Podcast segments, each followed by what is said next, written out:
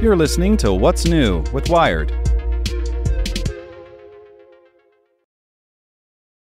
It's Wednesday, April 12th. I'm Zeke Robison. Today we're talking about how the race to decarbonize America needs more workers. Make sure to listen to the end to find out what other Wired podcasts you can check out today. The United States doesn't lack the technology to head off climate catastrophe. It lacks enough trained workers to install it fast enough.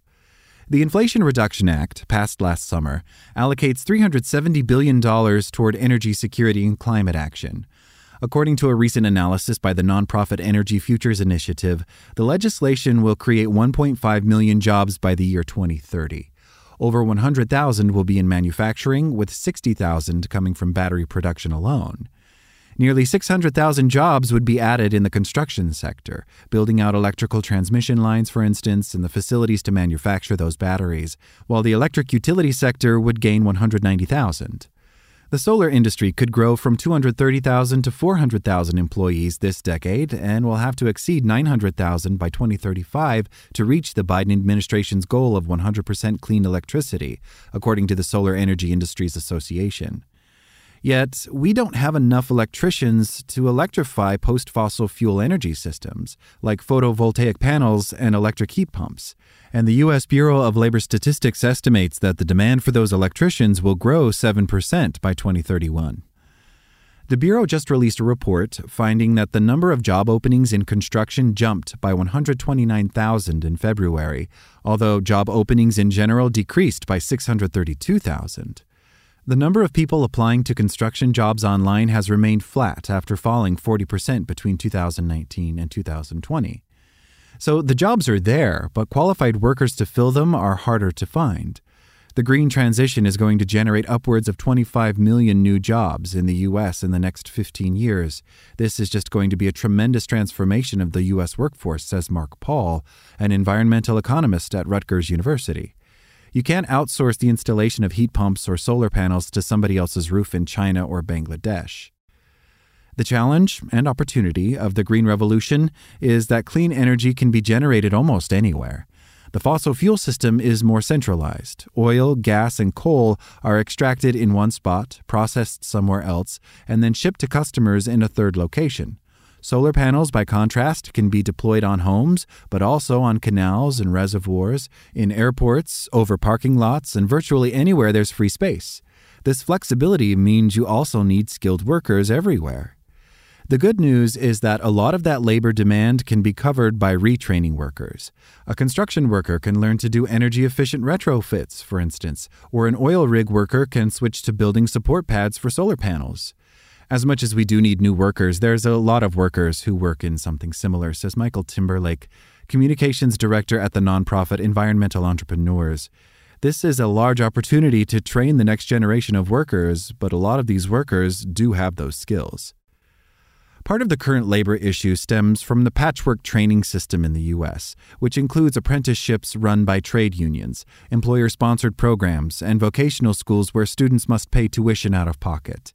We have this system in America where you decide what you want to do, you go learn all about it in school, and then you go try the job and realize if you like it or not after you've spent $100,000, says Todd Vachon, who studies labor and employment relations at Rutgers University.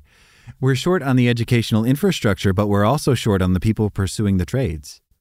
On the other hand, a country like Germany has a national training program in which the education system and the labor market are in close communication. That better supports workers and makes the country more adaptable to economic shifts, like the transition to green technologies, Vachon says. Germany always is the go to example, he says, both in terms of how they've dealt with transitions, but also their education infrastructure is just more practical than ours.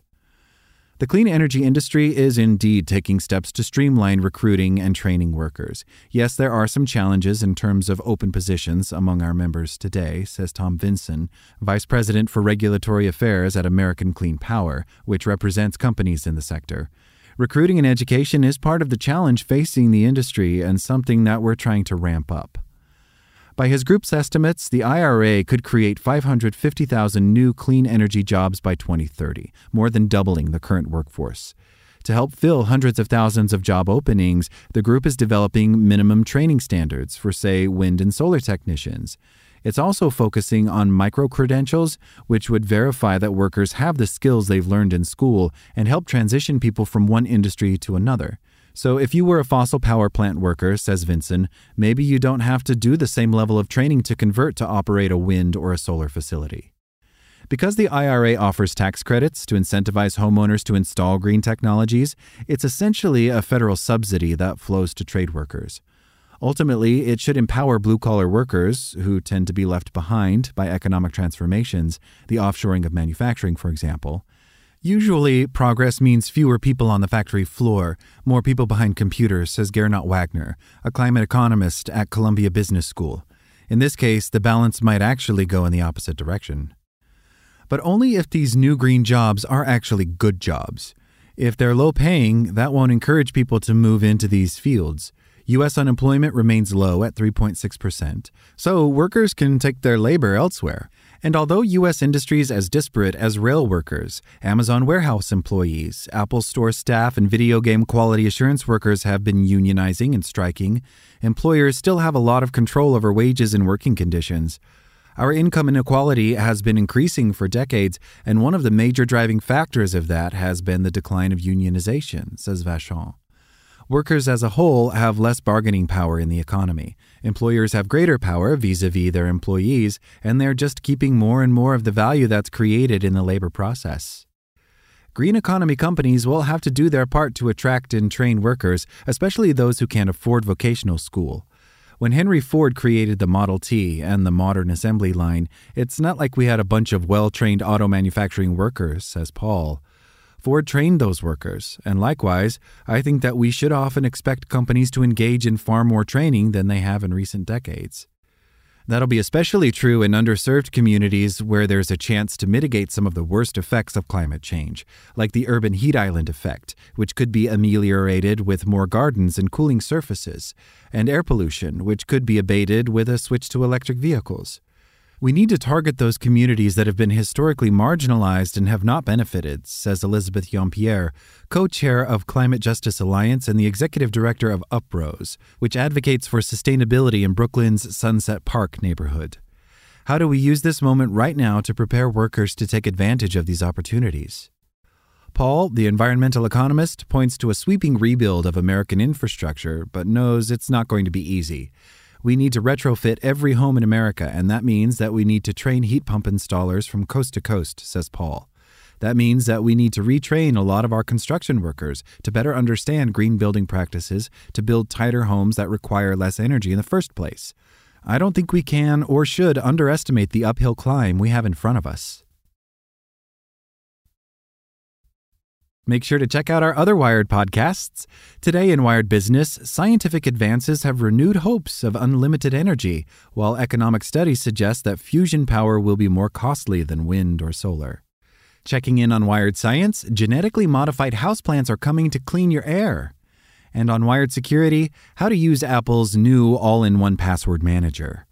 Listen to these stories and more at wired.com/podcasts. Thanks for listening to Wired. Check back in tomorrow to hear more stories from Wired.com.